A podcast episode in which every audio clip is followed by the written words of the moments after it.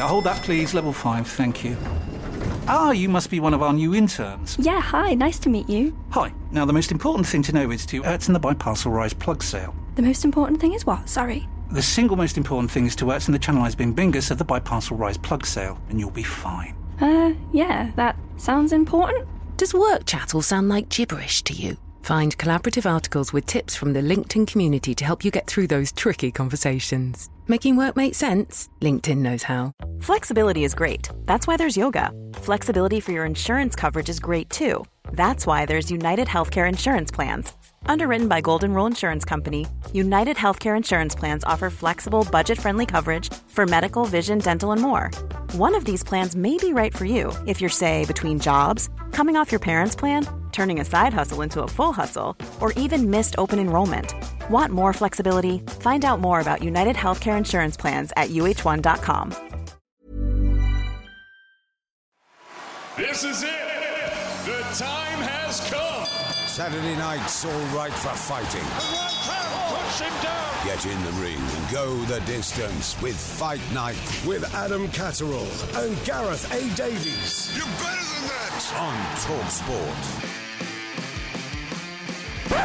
At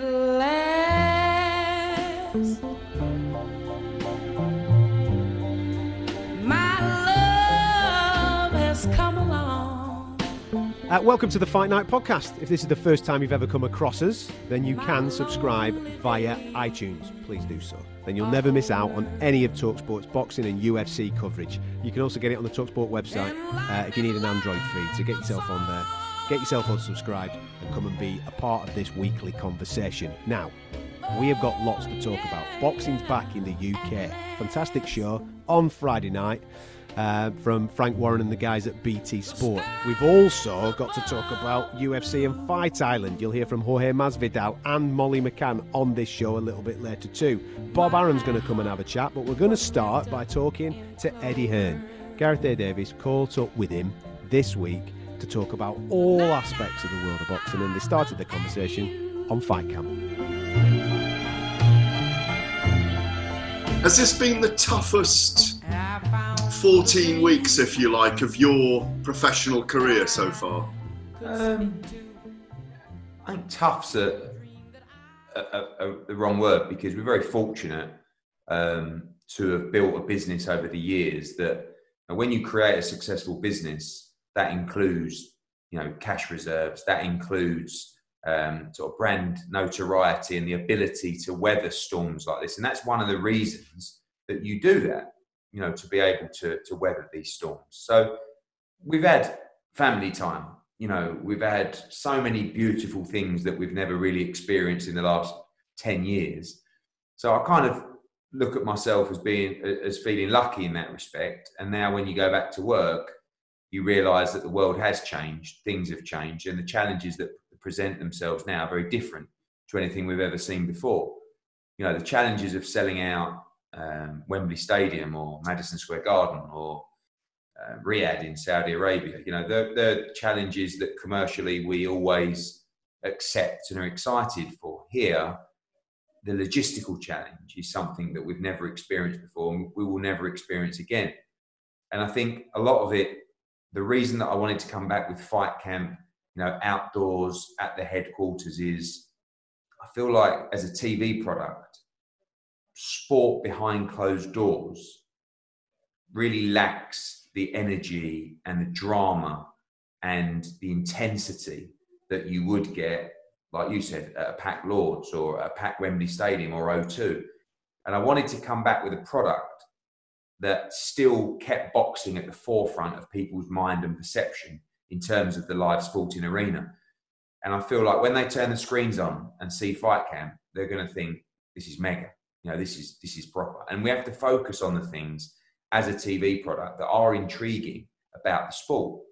The sound of the punches landing you know, to the rib cage or to the side of the head, and maybe a fighter oh, groaning when he gets one in the guts, or the fighters talking to themselves during the round. Or out of breath, even we've seen. We've heard them breathing at times. The UFC has been a great example of that, you know, mm. or the, the UFC fighter going back to the corner saying that his teeth have fallen out, you know, and, and that interaction between the corner team and the fighter. Something that the hardcore fans have always loved, and maybe the broadcasters have never really focused on. One of the very best ones in the first UFC back was the heavyweight taking the advice of Daniel Cormier, the commentator, and Yeah. telling and them afterwards that it won him the fight because he heard the commentator's advice. Yeah, well, you hear all that as well. You know, it's Yeah. going to be it's going to be unique and intriguing initially, and then we need to revert back to type and the success of what makes sport great. You know, and but I think you know with everything that we're working around the build up to fight camp, there's there's enough hype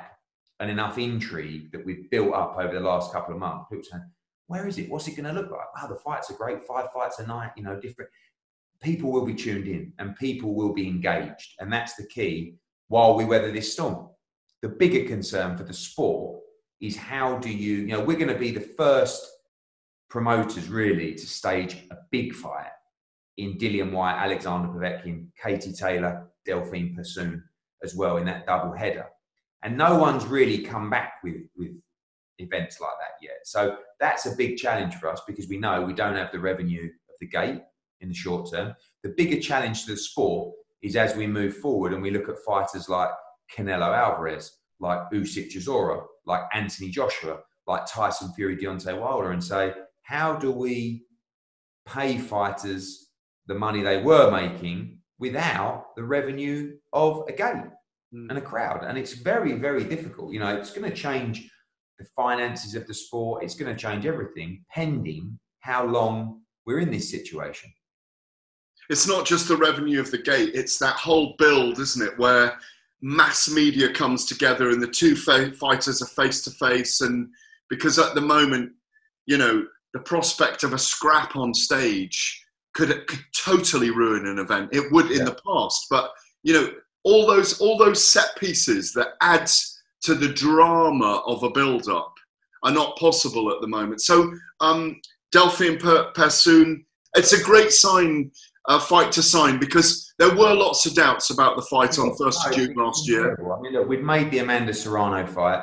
She opted not to take the fight, um, which there was a lot of, you know, back and forth over. You've explained that that she was she'd signed and then she signed up for another reality Yeah, TV fine. show. You were quite angry about it. Blamed her and Lou DiBella blamed me for coronavirus, basically, and said, you know, you changed the date. I said, well, obviously, you know, there's a force majeure within the contract, which means that we have the right to change the date, and the rescheduled date was what you were told, and you didn't want to do it because you'd signed up to a reality TV show. So, But isn't the fight with a, a, um, uh, a Persoon more compelling to Oh, get without people doubt. to come to that fight now? fight is a great fight, seven division world champion. Yeah. Let's be honest, you know, there are a lot of people saying, I felt, you know, Delphine Persoon nicked the fight at Madison Square Garden. And I think Katie's the kind of individual that until she puts that to bed, it'll always sit in her mind. And, you know, you can't write a tweet about Katie Taylor without someone commenting, yeah, well, when's she going to rematch Delphine Persoon? And when the, when the Amanda Serrano fight fell through, she said to me, "Well, do you think Delphine Persoon will take it?" You know, and I think the team were a bit like, you know, let's let's have it right. The last fight was a thriller. It was a war, complete toe to toe war. I think probably Katie's team sort of thought, "Blimey, you know, we've got eight weeks. You know, we were training for a southpaw." yeah." But Katie was adamant and sort of said, you know, this is this is what I think we need to do. We need to come back with big fights at the moment. I am approaching a stage in my career where I want career defining fights all the time. And when you look out there for Katie, you know, the fights for are Delphine Persoon, Amanda Serrano, which is that, that fight for me now can just disappear forever. Cecilia Brækhus, you know, the, the catch weight fight between two undisputed champions. At light welterweight, presumably, yeah. Yeah, yeah, or 141, 142 pounds. Yeah. Um, and then the crossover fights, Cyborg, Holly Holm, you know, these kind of fights, which is something completely different. So she's all about legacy. You know, I mean, you know, Gareth, I love Katie Taylor. I just, she's, she's everything you'd want from from a client, from a fighter. You know, in terms of honesty, integrity, and and the the will to win. And she deserves a lot of credit for for stepping up in this fight.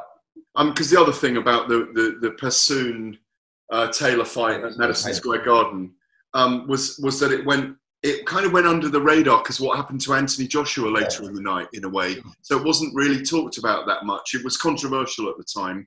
Um, have you got a potential replacement if Alexander Povetkin has problems traveling or tests COVID positive? Have you got?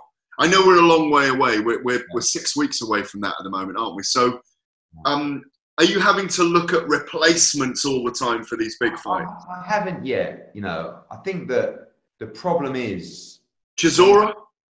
No, I think you know he's he's focused on the Usyk fight, but I think when you talk about a pay per view event, you know you are running the risk that if you can't, if, if for some reason Povetkin falls out, Mm. probably the box office falls out as well. You know, and it's a huge risk. Um, there are all kinds of um, things we're putting in place from testing in Povetkin in camp for COVID 19 to when he arrives. You know, he may have to isolate for 14 days. We believe there'll also be exceptions and exemptions for athletes, but he's he's fully on board with that. And you know, if he does come for 14 days, test him when he arrives, test him on fight week, and you know, I'm hoping Gareth that as the weeks go on, yeah, we just did a, a darts event. Started back with with our sort of live darts events, and we tested 270 people, and they were all negative. Right, touch wood, fingers crossed. So I'm hoping that it's going to be interesting to see the first weeks of fight camp. You know, we've got five fighters, so 10 fighters a night, plus their corner teams. And can we make sure we get all the negative tests on there? So we're hoping by the time Dillian Whyte and Alexander Povetkin come around in six weeks' time, that the virus is slowly and it, it actually becomes quite rare to find someone that's testing positive rather than, you know, a wider scale. Dillian gave some brilliant interviews last week, by the way, from Portugal. I thought where he, I've, there's more clarity from him than I think we've ever seen. Um, he's developed his patience. When he fights uh, uh, Sasha Povetkin, it'll be a thousand days. He's been waiting to fight for the WBC title, I think it is. Um, he made the point that he's almost wanted to divorce you at times because he doesn't know if you're defending Joshua's situation or his. And it was very well put. I don't know if you watched the interview with him, but it was very well put. It was organised by your team. Um, and he also said, Look at me, I'm prepared to fight behind closed doors. I'll have two if I have to. Um, you've also come out, two things about that. You've come out and said, I want him to get his WBC shot if he beats Sasha Povetkin. But also, he made the point that um, maybe the very big names need to start thinking about how they fight behind closed doors if it doesn't change. Well, I think Dillian Whyte is a pure fighter, and I think the fans love him for that. You know, it's definitely going to be challenging. When we talk about challenging from a, from a promoter's point of view, it's also going to be challenging from a fighter's point of view as well, fighting behind closed doors. I asked Tony Bellew about this, and he said, Ed, those big boys, once the punches start raining down, mate, you'll soon switch on. You know, it's not going to be, you're not going to get yourself up for it. But when we talk about Dillian Whyte's situation, you know, I'm in a situation where the whole world wants to see AJ against Tyson Fury, right? It's the undisputed heavyweight championship of the world. But on the other hand, people also want to see Dillian Whyte get what get what he deserves. And I've made it very clear that I believe that Dillian Whyte's shot should come before Anthony Joshua's undisputed fight. And you know, So either against Deontay or against Tyson. wins that fight, or if Deontay doesn't make it in the ring against Tyson Fury, straight away. Oh, Yeah. you, so he he supersedes I um, think, look, Fury and that- Joshua if that we hold it mandatory, that mandatory has to happen by the end of February. Dillian Whyte, if he can beat What, in spite of being us being out for four months? just because that fight it hasn't really changed anything. You know, would there be a delay after? But AJ is going to fight in November, so he's not going to fight again till next summer. And we have our doubts whether Deontay Wilder will even step into the ring and take the fight with Tyson Fury. We haven't heard a great deal from him, but you know, there's a lot of people who try to, you know, say, "Oh, Eddie Hearn, you know, he's not sticking up for Dillian Whyte." Let me tell you, when Dillian Whyte had his issue with UKAD, and I knew he was innocent, and no one believed him, right? I was that one who had to come out under confidentiality and face all the media and back him. While he wasn't talking. No, but he, yeah, because he couldn't. Yeah, right? you couldn't, and, yeah. and put myself Mm. and my name on the line and back him because I believed in him. And when he was found innocent, no one really turned around and went, "Oh, you know, oh, you were right, Eddie. You know, fair play, all right." So we've backed him to the hills, and not just in that situation, in the WBC situation, he's been on numerous conference calls, numerous correspondence, legal correspondence to the WBC. We've all been doing our thing. It's been extremely frustrating, but there hasn't been anything that I've done with AJ that has changed that WBC situation. Where he's been punished from the WBC is Fury against Wilder has been made in a two fight deal, and it was a big fight. And that governing body, quite frankly, wanted to do that fight. And when they want to do a fight, they generally let it happen. But now we've got to a stage where they delayed him for one year due to that UKAD situation. And he was found completely innocent. But they still delayed him. And that's when we talk about, won't we delay it a couple more months because of, no. Mm. You know, so from my point of view, I don't want to take the eye off Povetkin too much. You know, we saw Anthony Joshua take the eye off Ruiz when everyone was talking about the Wilder fight. So focus on Povetkin, get him beat, and we will do everything we can to ensure that he gets what he deserves, and that is a shot at the world title. Absolutely. No, can't wait for that. Really, really excited about it. But I'm also excited about uh, Fury Wilder 3, uh, Fury and, and Whyte, Whyte and Wilder, Joshua and, and Whyte, Joshua. I mean, there's so many great fights in the heavyweight You know, I throw I throw in that you know our other heavyweights of Alexander Usyk, you know, of Totally. course Derek Chisora, um, Hrgović, Joseph Parker, you know Skasiev. I think we manage about nine out of ten of those. know, Coley, you know, I mean, there's, there's some fantastic heavyweight, and I always forget some of them. But it's like, not literally, just when I'm, when I'm reciting them. So, but it, it's such a great time for the division and the sport. And I, I think the good thing about what we've been through over the last couple of months is a real realization that we've got to get our act together hmm. and give people what they want. You know, and when you're under pressure in terms of providing value to fighters and, and broadcasters, it's a lot easier. I think I think you know you understand, Gareth. A lot of the time, I want you know I want to make the biggest fights, but you deal with a manager or an agent or a lawyer or a trainer. You know, and a lot of the time these guys want as much money as possible for the easiest fight possible, right? And and to be honest with you, I've been letting them get away with it for too long, and now I have an excuse. You know, sorry, mate. I mean, everyone's using this as an excuse in business, aren't they? The amount of people I've spoke to on the phone, Eddie, I'm really sorry, this corona. So I'm going to use that excuse as well, Gareth. Look, You a couple of things to clear up. You say Joshua in November. Is that still in the UK or are you going to take it abroad? Absolutely. And I'm hopeful. You know, my dad's been working hard with the government in terms of trying to come up with solutions to bringing Gates back. You know, we hope that the World Snooker Championship at the Crucible, which seems like a very sensible idea and, and solution to do an almost a test in that kind of environment. That's in August, isn't it? The Yeah, final. end of July, end of July through to sort of middle of August. Yeah. We'll have three or four hundred in attendance, and then we move to the next phase. Is it a percentage of capacity? Is it a maximum amount of people? And I'm very confident that by the time that November comes around, we can start returning to arenas. You know, even potentially with a full capacity for a Joshua Pulev fight. You know, I think the idea of a stadium is unlikely this side of the year. But at the moment, we are full steam ahead for AJ against Pulev in November, back in an arena in the UK. So if that fight can take place in an arena in the UK, just finally on this, on the very big fight, on the biggest fight in British boxing history, then let's say Fury Joshua does happen next year, or even um, Whyte and Fury be huge as well. Does that go to the Middle East in your view?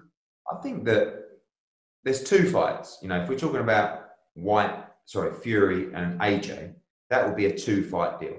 I think it'd be extremely disappointing if we didn't see at least one of those in the UK. Good. The problem is, Gareth, when we go back to that same conversation of managers and lawyers and advisors and trainers, let me put it like this to you. And, and, and you know, these, these figures are plucked out of the sky, but the, the disparity in them aren't. If you go to a fighter and you say, I will give you 50 million pounds to fight in London, which, to be honest with you, you should do. With two Brits, you know, or I will give you 100 million to fight in Saudi Arabia. You can't just expect people on Twitter to go, well, they've got enough money anyway. Do you know what I mean? It mm. doesn't work like that. Life doesn't work like that. I'm not saying it's out of greed, but these guys are putting their life on the line for the biggest moment in their career that they've ever worked towards. But the oldest saying in boxing, Eddie, it's a sport, but it's more than that. It's a business, and that's what you're talking about. It's about the business there, and so I, I, yes, I hate saying that, but it's true. I, I love this sport, and it for me, despite what people might think, it's not about just about the money. Mm. It's about the love for the sport, and for me, the greatest sport of all. But we wouldn't be doing our job if we didn't maximise the earnings of these warriors that are going in. Let's, let's just let's just strip this back and have it right. We sit there, right? Might have a pint on the go. Might be watching a bit of TV with a slice of pizza. Watching two individuals go into a ring and have a fight.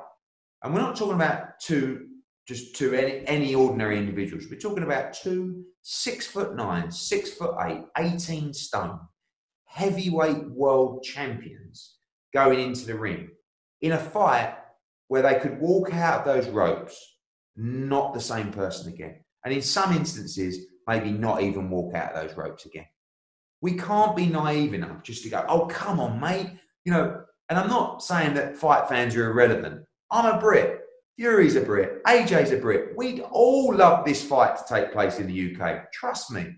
But we can't ignore the opportunities that are out there for these guys. And, and I wouldn't be doing my job. You know, I don't think I would get a client if I started turning around to people saying, sorry, mate, you've got to take half the money because everyone wants it here. I'm going to get told to get out of town. Mm. You know, so hand on heart, Britain, I'd love to stage Fury against Joshua. And, and listen, I'm not ruling it out. But what I'm telling you is there is a huge amount of interest for the biggest fight in the world, undisputed heavyweight world championship. And I'm really sorry, but I do have to do my job and explore those opportunities.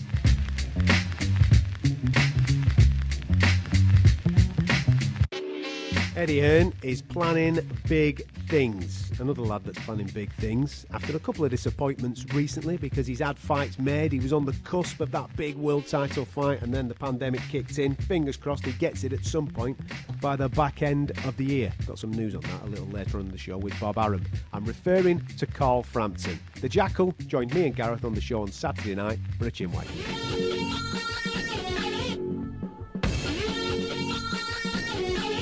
Frampton looking to pick his punches. He hurt Avalos significantly. Avalos now just throwing arm punches. The fighter's being punched out of him. He looks ready to go. Show it Machismo as he waves Frampton in. Frampton obliges him and Styles stops the challenger in round number five. Oh, it's another one, right hand this time, and it's hurt. It's all in. It's all over. The crowd's. The fight's over. His corner have pulled him out, Carl Frampton gets the stoppage. A tremendous performance here.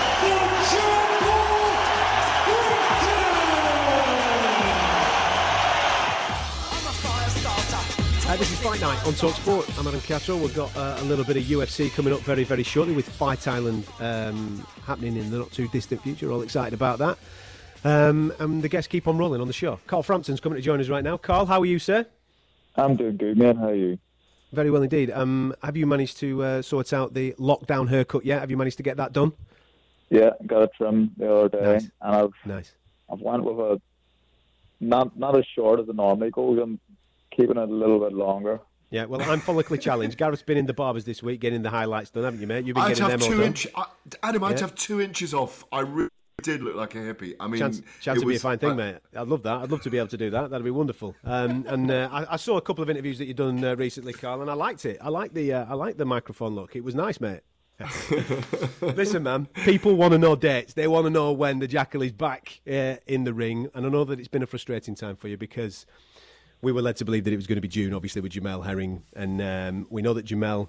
Um, with that, with everything that's going on in this crazy world, he tested positive for COVID. His fight, his, re, his his comeback fight, I think was on July the fourth, which has got knocked back to this Tuesday coming. I'll ask you about that in a moment. But where are you at? Because You need to be out there doing your thing as well. Have you got a date as of yet? Well, there's a couple of dates floating about, which I have to keep private at the minute, but it's looking like it's looking like early to mid August. Okay, so August fifteenth. August fifteenth, then, right? Yeah, because it's all over the internet anyway. Um, exactly. what what level of opponent then would we be able to look at for that mid August comeback? Well, I think the top guys anyway. Certainly, they're it's a fight, and and what I what I don't want to say, what I I don't want to take this fight as a takeover fight. That's what I can't afford to do because it's hard to get up for takeover fights. So I have to look at it. Although you don't know who the opponent is, I have to look at it as if it's someone who's coming to come to do the business and coming to beat me. So and I have to win to get the Jamel Herring fight. Yeah. It's it's hard enough though, Carl, being in lockdown for you guys at the moment. We've mentioned on the show already 118 days since there was the last fight event, boxing event in the UK.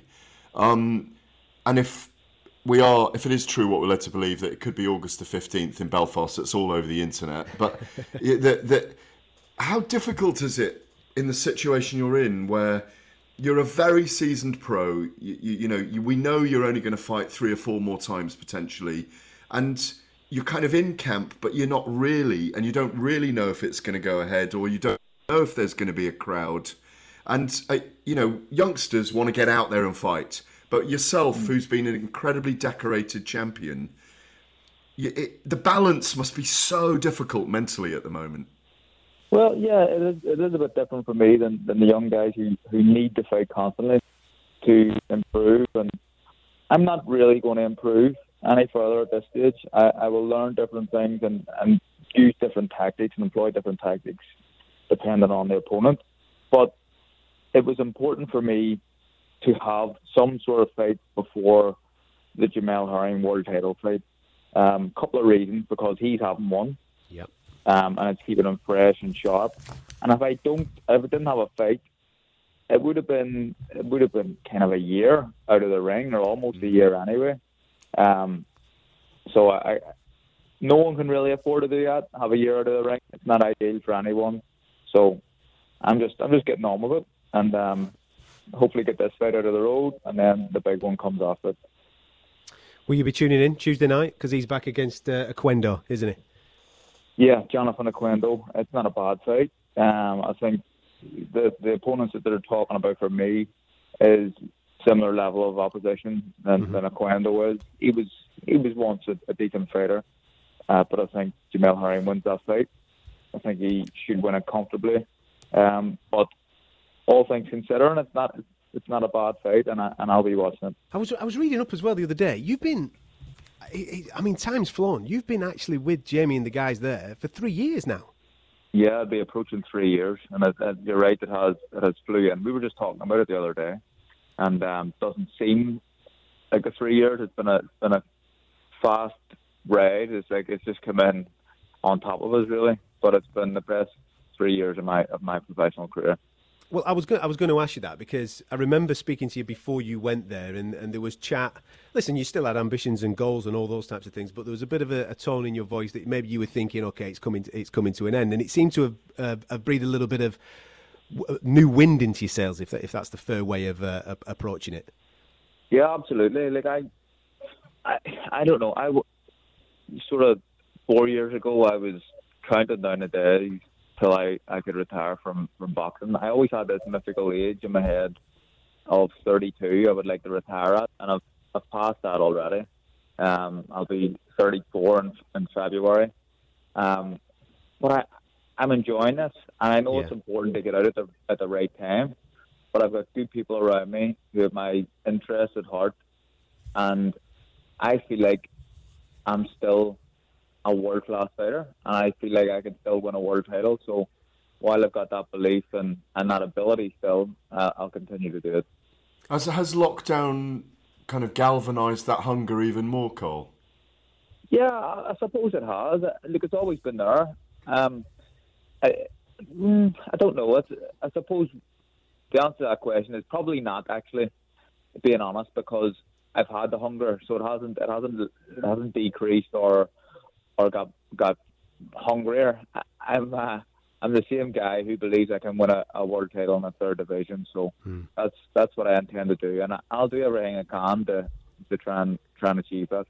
Okay, but but the thing, but what the point I'm trying to make is that you know everybody at the moment who's locked down is kind of trying to get their life. If they're, if they're surviving and thriving, they're trying to get their ducks in a row in lots of different ways. Um, you know, enjoying family more, thinking about what they want to do. But the truth is, sport is still up in the air. All that we've got at the moment is boxing behind closed doors. And as you just said, you're a big stadium fighter. You're a big arena fighter. I mean, those nights that we enjoyed with you on the East Coast against brilliant Mexican fighters, the nights in Vegas, Carl, the, the, the Ring Magazine champion of the year, um, Paul Frampton fighting behind closed doors.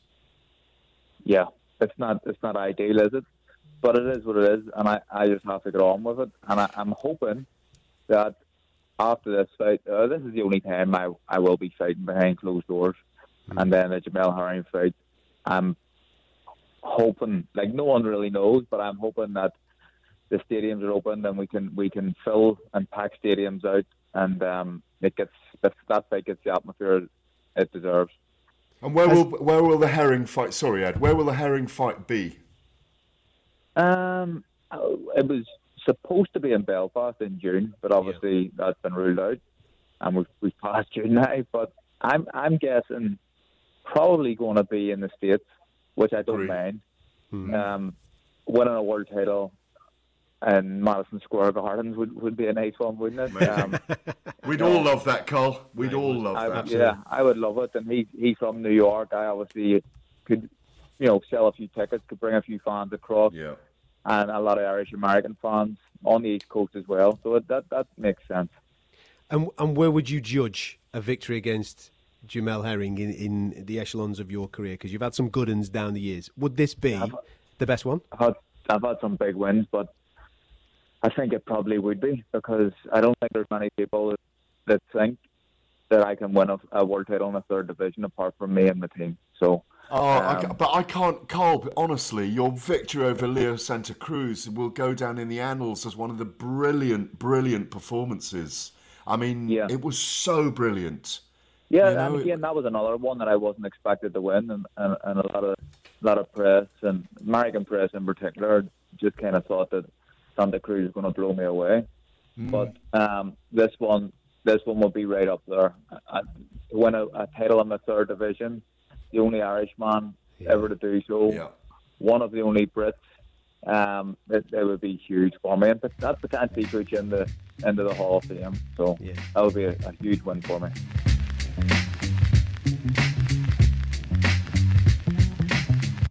So there you go. Carl Frampton's got big ambitions, wanting to become that three weight world champion. Next in line for him is Jamel Herring. Now, when that happens, we don't know. So we thought we'd get on his promoter, Bob Arum, to have a conversation about it. However, we first of all started that conversation with Bob talking about him bringing boxing back to the States with Top Rank. What are your big takeaways and big learns over the last month as Top Rank's got back up and running over in the States? Well, we learned, um, going into this, we decided we would only do what we could following the medical advice, follow, following the public health officials, the uh, uh, infectious disease specialists.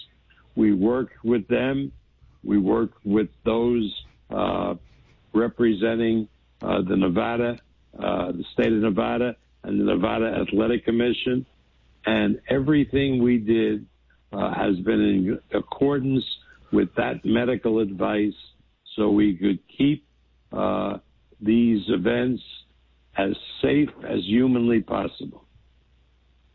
Of which you have done, of course, and when you are testing athletes and people connected to those athletes, you're going to come up with positive tests, of which you've done, and then the right protocols have been taken place.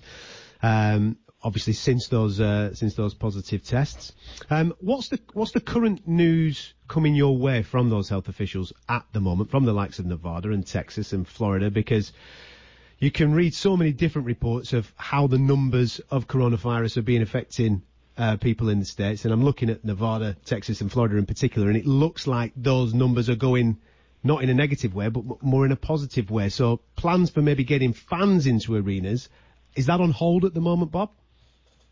Yes, I, I believe it is.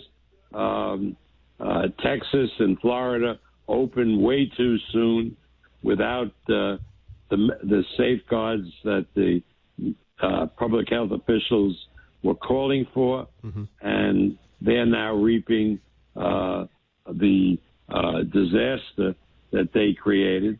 In in Nevada, uh, we had great public health officials. We hired our own. We've worked together, and thank God so far uh, the events in the bubble have gone on, uh, and uh, with all uh, safeguards, uh, everybody is saying that when these fights occur uh, in the room and the convention area set aside for them is the safest place to be Yeah. because everybody has been tested multiple times. Evening, Bob. Um, it, is the it, are the hotels quite full now in terms of people coming back to them? And um, do you have concerns about? I mean, you mentioned the other states there. Do you have concerns that the spiking of coronavirus, because it's very virulent still in America, could actually curtail things for you at some point?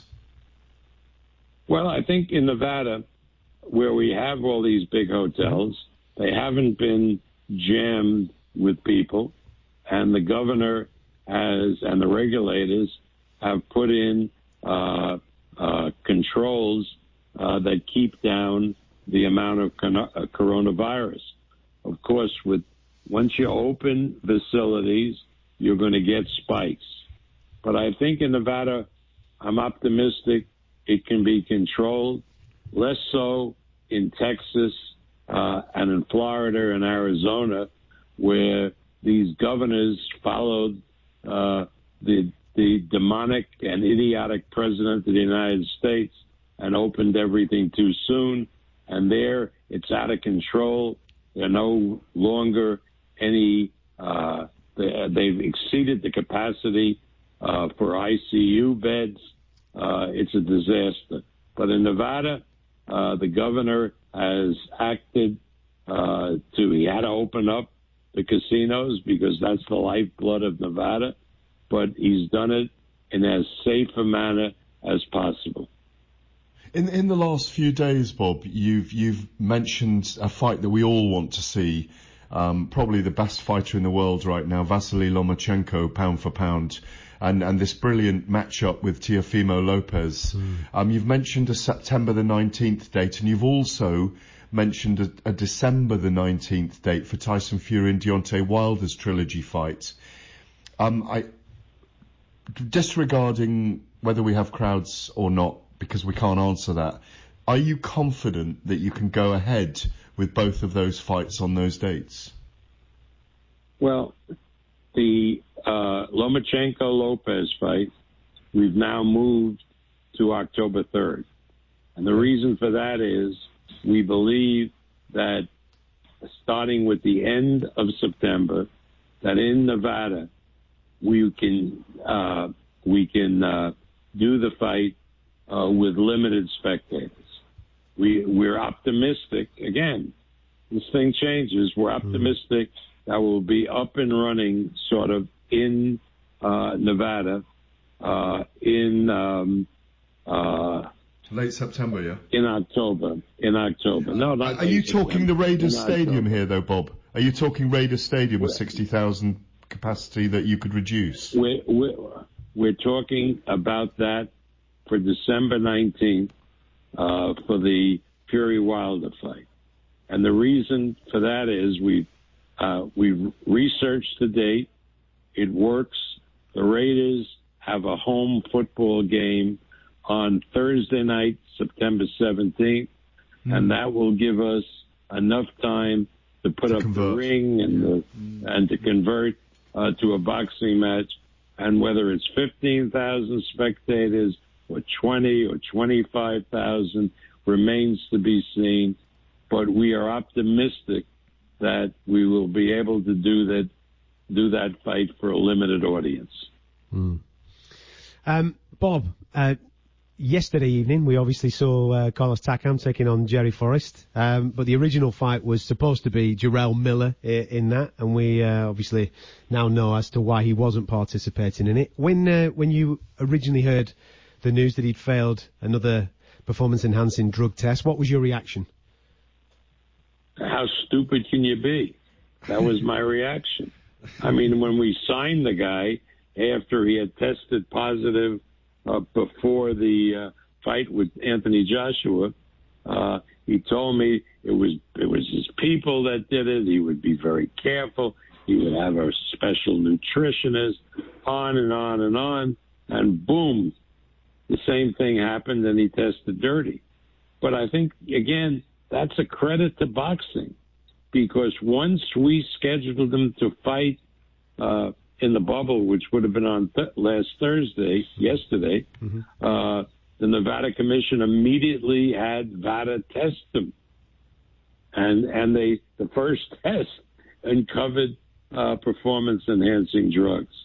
So again, you can't. It's very very hard to deal with stupidity, whether it comes from a fighter like Jarrell Miller or a president like Donald Trump. Um, Bob, um, one of the things that's been under discussion is obviously Jarrell Miller was lucky that he didn't have a license at the time with the New York um, Athletic Commission when he was due to fight Anthony Joshua on June the 1st last year. Um, one of the big talking points has been, you know, obviously he's going to be sanctioned and probably suspended or even have his license taken away for for a, a, a, a, kind of a serious amount of time. How do we instigate? Because there's no world governing body for boxing. How do we instigate the right kind of punishment for people who have who are multiple offenders, if you like, in this way? It's not a criminal act, but it is a heinous act when a guy when guys are fighting each other because you know you were a lawyer. If someone gets killed in a ring and the opponent um, has tested positive for drugs either before or after, um, and it comes out afterwards, we're dealing potentially with manslaughter, aren't we? Well, I look at it this way that if a fighter takes performance enhancing drugs, getting ready to participate in a fight, that I look at it as attempted murder. Because if he somehow evaded the test, he would go in the ring uh, seriously compromising his opponent, and I believe that would be attempted murder. So what happened in New York, he didn't have a license. Uh, the fight had been announced. Uh, he was uh, uh, tested dirty, and the fight was off. And when we went to the Nevada Commission to schedule him for a fight, we told the Nevada Commission that, look, if he had been licensed in New York, they would have given him a one year suspension. So let's do it ourselves, keep him out for the year. And then he says he's going to be clean, uh, license him, which they did. And then he tested dirty again. And now it's up to the Nevada Commission uh, to determine the penalty. And I believe that it'll either be multi year or life. Will you work with him again, Bob, if he if he isn't banned for life? He isn't banned for life. He isn't banned for life, but I believe it'll be a multi-year uh, uh, suspension. Yeah. And if you were asking me, would I uh, continue my contract with him? The answer is not in your life. Uh, Jarrell Miller will never fight on a top-ranked card. There you go. Wow. Um, Bob, Well, thank you so much for joining us uh, this evening. Um, Can't wait to see you, bas- Yeah. basically, Bob. We can't wait to see you. Absolutely. Um, we heard from uh, Carl Frampton a little earlier on, and I know you've got Jamel Herring obviously fighting this week coming. We're looking forward to that on uh, on Tuesday night. Um, that's a fight as well. We would love to see. Is that a fight that needs a needs a crowd really to, to, to be made? No. Uh, uh, Carl, uh, uh, uh, as I understand it, will be fighting on an MTK card televised in the United States on August 15th. And Mick Conlan will be on the same card. And uh, Herring, as you said, is fighting next week. Yep. if Herring is successful, Frampton is successful, I would plan to do that card in the fourth quarter of this year. Do that fight in the fourth quarter of this year because uh, Herring has uh, assented to a Frampton fight. Frampton, I promised Frampton I'd deliver that fight for him, and I will do it. Now, of course, I'm confronted at this point with the travel ban, uh, but hopefully by the fourth quarter that will be relaxed or eliminated, and I can do that fight uh, either for no spec with no spectators or with a limited number of spectators, or as uh, an additional fight on a major pay-per-view card that we might be putting together uh, in the fourth quarter. Cool. Or even on the or Fury. even on the uh, on the Fury uh, Fury Wilder card. Yeah, hold that, please. Level five, thank you. Ah, you must be one of our new interns. Yeah, hi, nice to meet you. Hi. Now, the most important thing to know is to Ertzen the Biparcel Rise plug sale. The most important thing is what? Sorry. The single most important thing is to Ertzen the Channelized Bing Bingus of the Biparcel Rise plug sale, and you'll be fine. Uh, yeah, that sounds important. Does work chat all sound like gibberish to you? Find collaborative articles with tips from the LinkedIn community to help you get through those tricky conversations. Making work make sense? LinkedIn knows how. A lot can happen in the next three years. Like a chatbot may be your new best friend. But what won't change? Needing health insurance. United Healthcare Tri Term Medical Plans are available for these changing times. Underwritten by Golden Rule Insurance Company, they offer budget friendly, flexible coverage for people who are in between jobs or missed open enrollment. The plans last nearly three years in some states, with access to a nationwide network of doctors and hospitals. So, for whatever tomorrow brings, United Healthcare Tri Term Medical Plans may be for you. Learn more at uh1.com. Quality sleep is essential for boosting energy, recovery, and well being. So, take your sleep to the next level with Sleep Number. With a Sleep Number smart bed, you can individualize your comfort level and enjoy a better sleep night after night. JD Power ranks Sleep Number number 1 in customer satisfaction with mattresses purchased in-store. And now the Queen Sleep Number C4 smart bed is only $1,599, a saving of $300 only for a limited time. For JD Power 2023 award information, visit jdpower.com/awards. Only at Sleep Number stores or sleepnumber.com.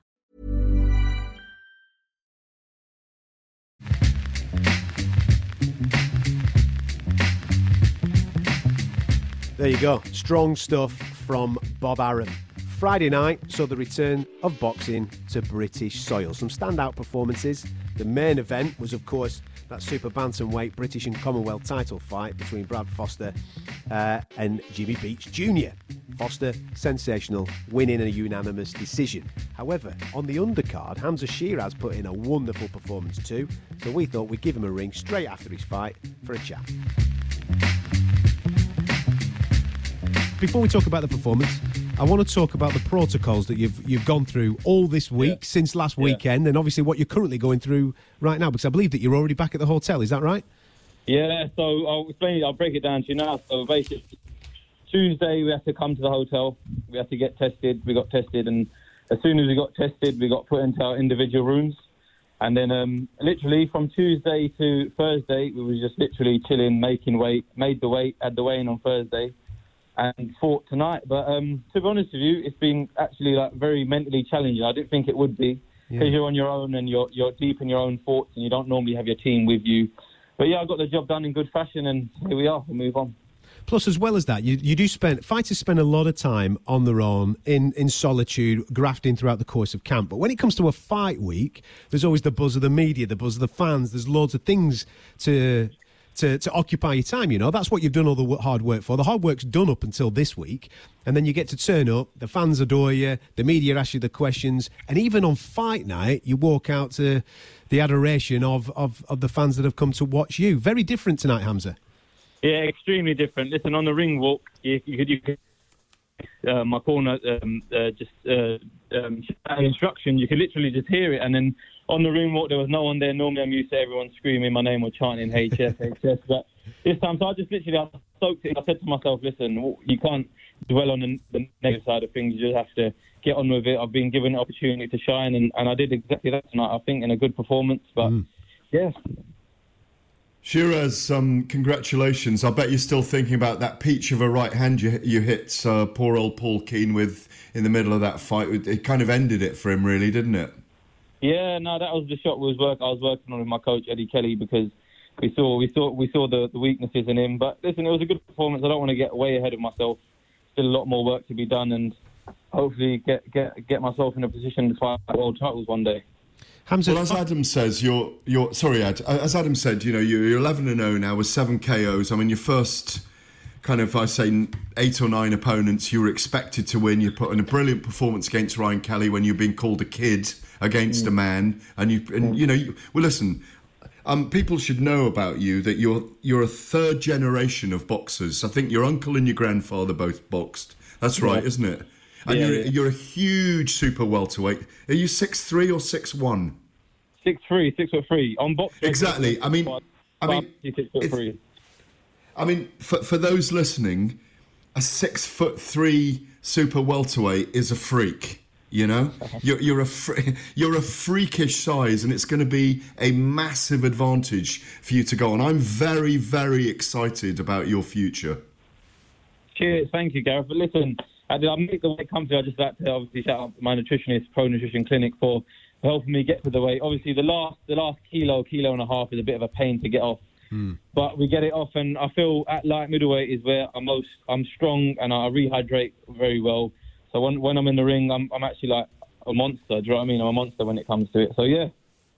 Hamza, fighting behind closed doors, are you able to think even more clearly when you're in the ring? Because I've no doubt that when you've sold tickets to all your friends and family and your fans have come out to come and watch, the, Yeah. the adrenaline's there and you're vibing off the crowd. But this is actually a good period for you with the stage that you're at in your career to, on a professional level, in front of the fans at home, to actually put together some really good, clinical, well thought out work. Yeah, no, I, I tell you what. Today opened my eyes a bit more because I actually realised how much of a chess game, uh, chess game boxing actually is. Because when the crowd's not there, and when I knocked him down, if the crowd was there, honestly, I would have just gone mad and tried to get him out of there. I know myself, but as soon as soon as I knocked him down and I could hear Eddie and uh, Frank Reeves in the corner tell, telling me to take my time, Yeah. that's exactly what I did. Because, like you said, it was almost like sparring. It wasn't the same, obviously, because you're in ten ounce gloves and everything, but it was a, a lot more calculated. Everything I did was a lot more was a lot more calculated, and I enjoyed it to be honest with you. And I saw, I just noticed how how yeah, like I said, how boxing is very similar to chess, and you always have to think about your next move because, like you said. When you got the roaring of the crowd and you got hmm. everyone chanting your name, you sometimes get lost in it and you end up going a bit mad. But today I realised, and I put on a mature performance. I think. No, absolutely. There's no I doubt agree. about that. How how has the period of lockdown been for you? I mean, is that the most amount of contact that you've had the fight tonight? Yeah, honestly, it's been like I said, it's been like stress. It actually has been stressful. I don't normally get stressed and that, but when you're on your own in hotel rooms and you're making weight, and then you're deep in thought, thinking, "Oh, this could happen, that could happen." It is hard, hmm. but it's an experience, and I'm look. I look back at it now, and I can say I've done it. I can go actually go. My manager Andy Ayling was telling me, "Listen, like you've actually gone down in the history books for for the first person to defend their belt behind um, closed doors." So that goes down in the books. I mean. It does. It does indeed. It's brilliant. Um, now going back to your weight again. Okay, just for those listening, you you, you fight at 154 pounds, and I'm talking about. I mean, I've been. I've stood next to you before, and you are enormous. Okay, now down the line, middleweight is a brilliant division. Okay, Yeah, there's so yeah. many great people for you to fight. You know, Yeah. in, when you get to your mid to late twenties, do you think you'll end up at middleweight? Yeah, one million percent. I reckon I'll finish my career around Sooth middle light heavyweight, honestly, because at the- I'm I'm only 21. I'm still growing, and I don't want to like kill myself to stay at light middle. Once I feel like it's not an option no more, and it'll be unhealthy to make it, I'll happily move up to middleweight because I've got the height and I think I've got the strength on my side as well. So middleweight is always an option, and I definitely will be moving up in the, in, in in the future. Are granddad and uncle around and giving you sound advice um, about growing technically as a fighter, taking your time with things, how to go through procedures? Yeah, but my uncle lives in Australia now, so before before every fight, he always FaceTimes me, and in, during camp after training, he always gives me a bit of advice, similar similar to what Colin Colin does, obviously. But Colin Mm. McMillan's obviously on on a different level because he's a he was a former world champion. So getting the insights of both of them has just opened up my eyes a lot more this camp, and I think I showed it in the ring tonight. Um, activity now. So what's the what's the next plan for you, uh, Hamza? Because there's a couple of cards coming up. I'm sure there's loads of people clambering. He's going to get on the. Joe Joyce undercard, isn't You've he? got to, haven't you? You've got to get on that. You've got to get on the phone, mate. It'll be providing jo- uh, Joyce and Dubois both win. Hopefully, I'll be on that October card, and I, I think that's what, that's open to fans, isn't it? Yes, it's supposed to be, Yeah, mate. So so fingers you- crossed. Yeah. Yeah, it'll be great. Like providing everything's good by then, it'll be wicked to get back under lights and put on another spectacular performance.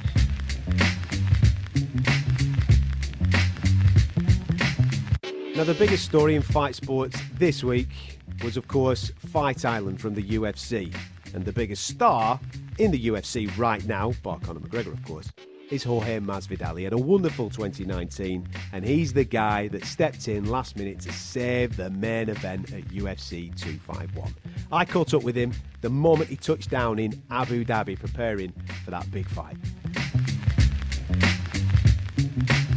How have we ended up in this situation right now? That when we spoke to each other in April, we were talking about the prospect of this fight. Negotiations were ongoing. I left that conversation thinking, we're going to see Masvidal, we're going to see Usman, we're going to see the title. That's what we're going to see. And then obviously that wasn't necessarily the next step. So what what happened in the last couple of days to put you in Abu Dhabi right now?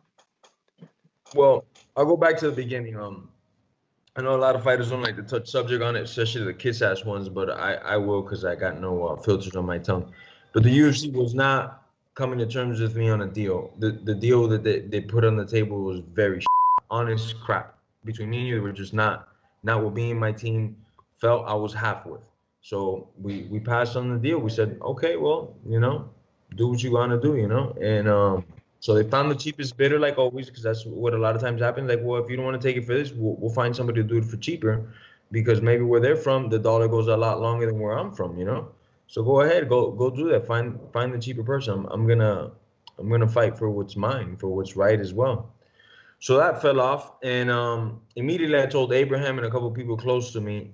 I said, "You know, God doesn't like when people bully me. This is gonna bite him in the ass." And sure enough, I'm here. That's how I'm here. You know.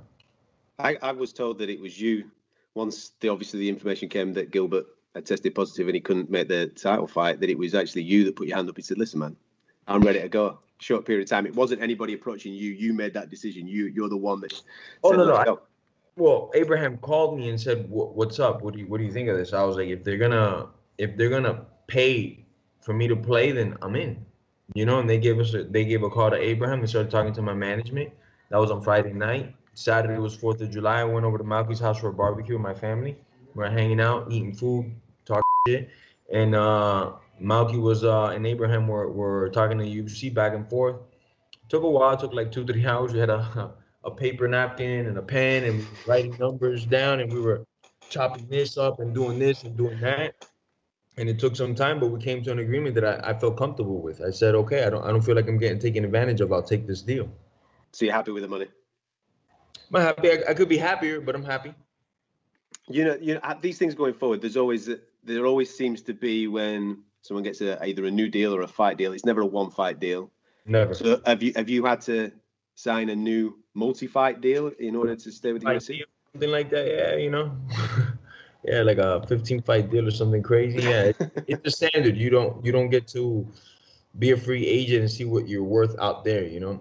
And uh, I don't want to fight for another company because I'll say this Just like I don't I don't like to lie. I like to speak from the chest. UFC is the best company in the world, bar none. There's nothing. The the, the number two company is a, a long way away from them. You know, so I'll, I'll say the truth. The UFC is the, the best competition, the best talent, and on top of that, they have something that I that I personally like a lot, which is USADA, which might not be 100% perfect, but it's better than than a lot of these organizations that have like a wild west going on. You can tell guys are juicing to the gills, and and you know, it's just like common in a lot of other organizations.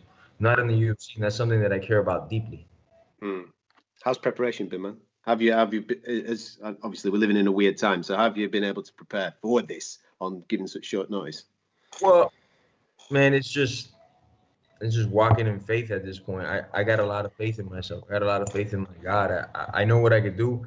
And the guy across the cage, I don't got faith in him. I don't I don't believe who he says he is. I, I believe who I say I am. So I'm gonna go in there and prove it. The preparation in six days, all I could really do is just cut this weight. You know, since I got the call on Saturday night when we made it official, I was about 21 pounds, something like this, to go. So it's uh that's been the preparation. That's gonna be the only preparation is just making that weight safest and as easiest way possible. Get in the cage and do what I do naturally. You know.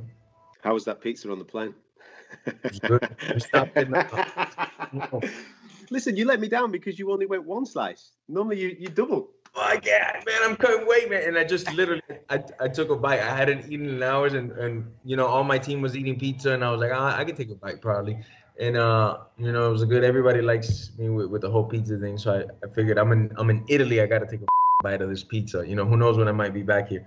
So I, I took a little bite of it. It's phenomenal. How long were you there for? Was it just purely refueling? Yeah, get a pizza and, then, and get back out.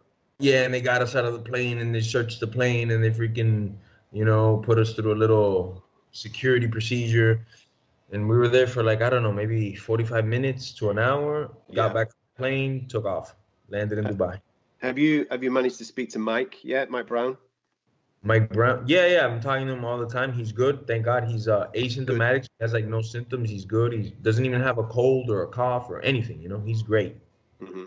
And obviously, there's been a few guys, obviously, in that ATT gym that have been affected. So we're sending them all best wishes. Pedro as well, I think. And Yeah, I was just about- yeah, it's it sucks, man. It's ah, it sucks, bro. Because we we've been Dan Lambert's been doing a great job of not letting nobody into the gym. Just the guys that hey, you got to fight and you have a contract, you can get into the gym. So I'm assuming Dan's gonna just it's it's gonna be like it's gonna be like a communist regime over there now. He's gonna run a real tight ship to make sure that that all of us stay healthy. You know.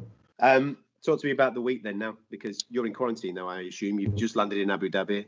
Have Mhm. you already had your tests and various things like that, and now you've got to be locked away for a period of time? I've I've had about maybe three or four tests already since uh not not since I landed here on the way here. You know, like in in Vegas, I, I did tests in Florida, did tests in Vegas. I uh I did a test at the airport when I got to Abu Dhabi. I did another test here. So it's been uh it's been a testful day, and I'm in quarantine until we get the results. Originally, they told me the results are gonna take 48 hours, so I'm gonna be in my room in this room that you're seeing here. But I also have another room next door that, that has a, a little bit of space so I could train in it because I told them I go that it will, if I'm taking two days off, that just forget about it. I won't be able to make the weight. So they did everything possible to make sure that I could train. You know, in the other room I'll make it a little hotter. I got some mats in it. I'll be able to roll, jump rope, work the way off uh, the weight off one way or another. You know, so it, it's it's very strange situations that I'm working under, but I can't complain because man, at least I can provide from from my family and myself. The whole world is going through these strange, crazy conditions. So I'm just thankful to God that I'm even able to to take place in this movement. You know, to to, to be provide. How does this fight play out then, man? Talk me through it Saturday night. I baptized his ass in front of the whole world. Public baptism, July 11th. That's what I'm inviting you, not to a fight, but to a baptism. Change this man's life. I come in, com- I come in complete violence, but I'm gonna leave his ass in peace, man. You watch.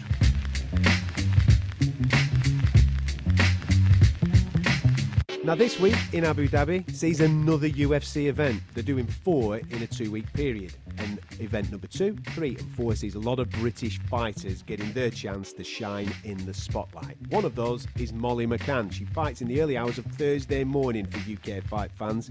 She was available to chat on Saturday night in Abu Dhabi while she was in quarantine in her room. So we got stuck in to all the protocols that she's been through just to get to Fight Island.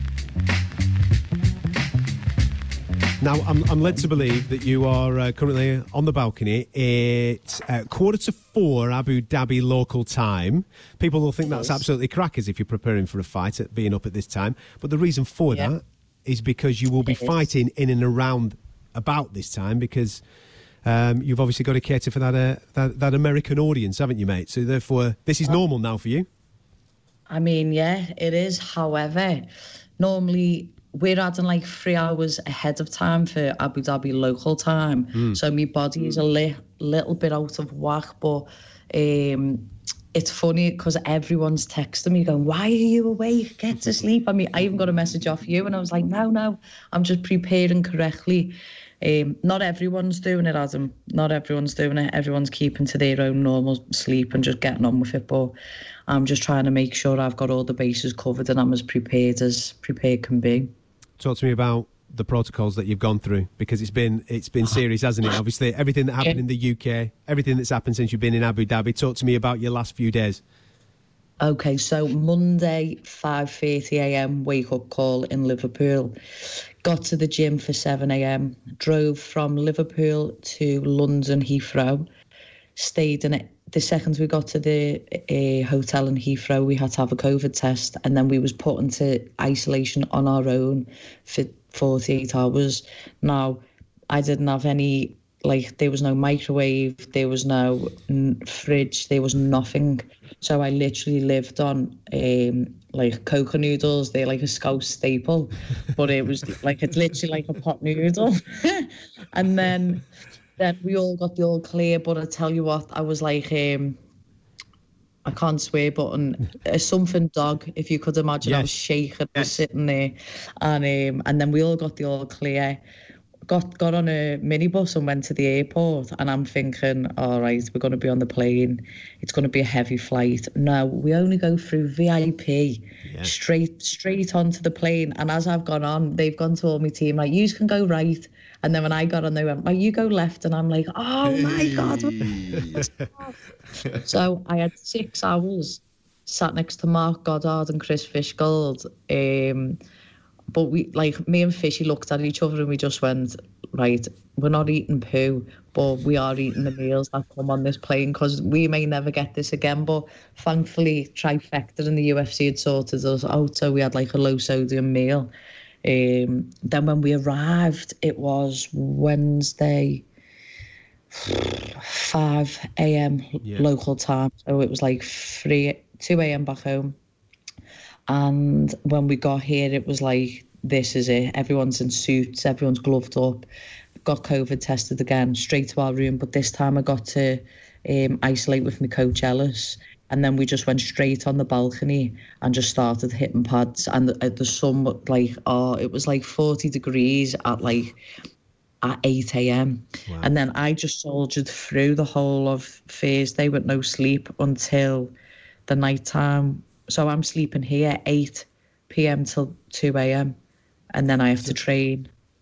Wow. So And then- Molly, the, the, it's it's an extraordinary journey. I mean, the, the Chris Fishgold you mentioned there, of course, is the featherweight from Liverpool who's fighting on the same card as you, and Marc um, Marc Goddard obviously is the UFC referee. You you put out a Yeah. brilliant. Um, I, I, it's almost like the headline for your trip, which is "Business Class to Shock the World" as you turned Yeah. left on your Instagram Yeah. a couple of days ago. Presumably, you're still in that period where you're not allowed out of your room much yet. Yes, so we haven't left. We've been we've been locked in this room for two days. So I've been in isolation for five days. I've had three COVID tests. Um, we have another one tomorrow and then one at the weigh-in, and it's four hours and seven minutes till I'm allowed out of this room. the clock's Wow. ticking. yeah, um, it's it's one of them. So I was sat in my room and I'm sat on the balcony and I'm just taking in the magnitude of what this moment is because it's very rare fighters do that. Hmm. And normally the nerves kick in with me and normally I start overthinking and I'm worrying about my weight even though that's never an issue. But we've got like 38 hours from weigh until fight night. So the PI have just basically said, look, we're going to feed you up and we want you to cut a bit of water because you've got so long to rehydrate. It just makes sense. So I'm still sitting where I normally would sit right about now, but I'm eating a lot more. And then I'm just like, friggin' hell, I never get this. Is like, this is mad. I'm full. I'm not starving, but I'm locked in the room. But I could not be fighting. Do you know what I mean? for- and I'm in a yeah. in a different country. For the uninitiated listening, uh, obviously you're making 126 pounds ready for your fight, of course. Yeah. Um, look, you, you're a brilliant character. We, we all love you very much because there's something very special about you as both a person and a fighter, and you've got this wonderful honesty and openness, and your spirit's there all the time. How important is this fight against Taila Santos? Because you're you're you're you're very popular and you're very close, I think, to getting a title fight, maybe a couple of fights away. So presumably, mm-hmm. a good victory next Wednesday night here is so important for your career right now.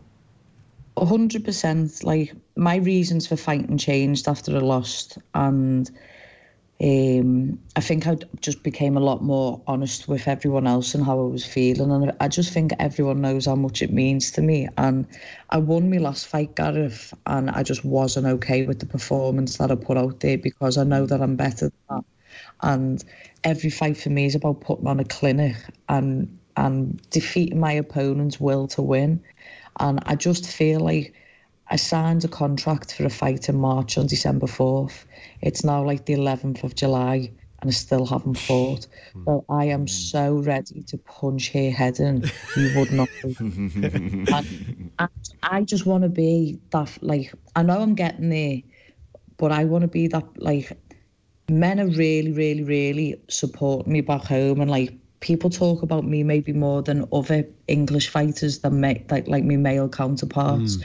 So me to get the recognition that I deserve off off males is massive for me. But I just know, come Wednesday. It's going to be the performance that I deserve, and, and this one's for me. It's not for no one else. This one's for me to go out there and go, look how good I am.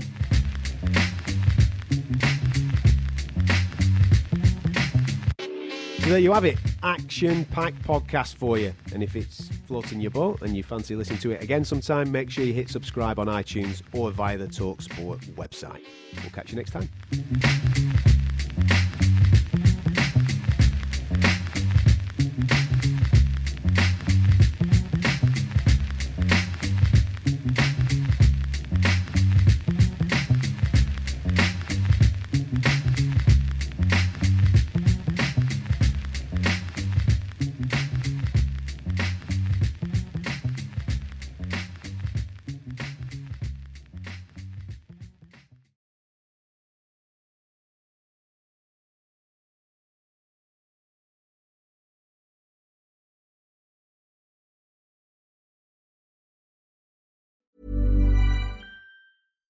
Hold that, please. Level 5, thank you. Ah, you must be one of our new interns. Yeah, hi, nice to meet you. Hi. Now, the most important thing to know is to Ertzen the Biparcel Rise plug sale. The most important thing is what? Sorry. The single most important thing is to Ertzen the Channelized Bing Bingus of the Biparcel Rise plug sale, and you'll be fine. Uh, yeah, that sounds important. Does work chat all sound like gibberish to you? Find collaborative articles with tips from the LinkedIn community to help you get through those tricky conversations. Making work make sense? LinkedIn knows how.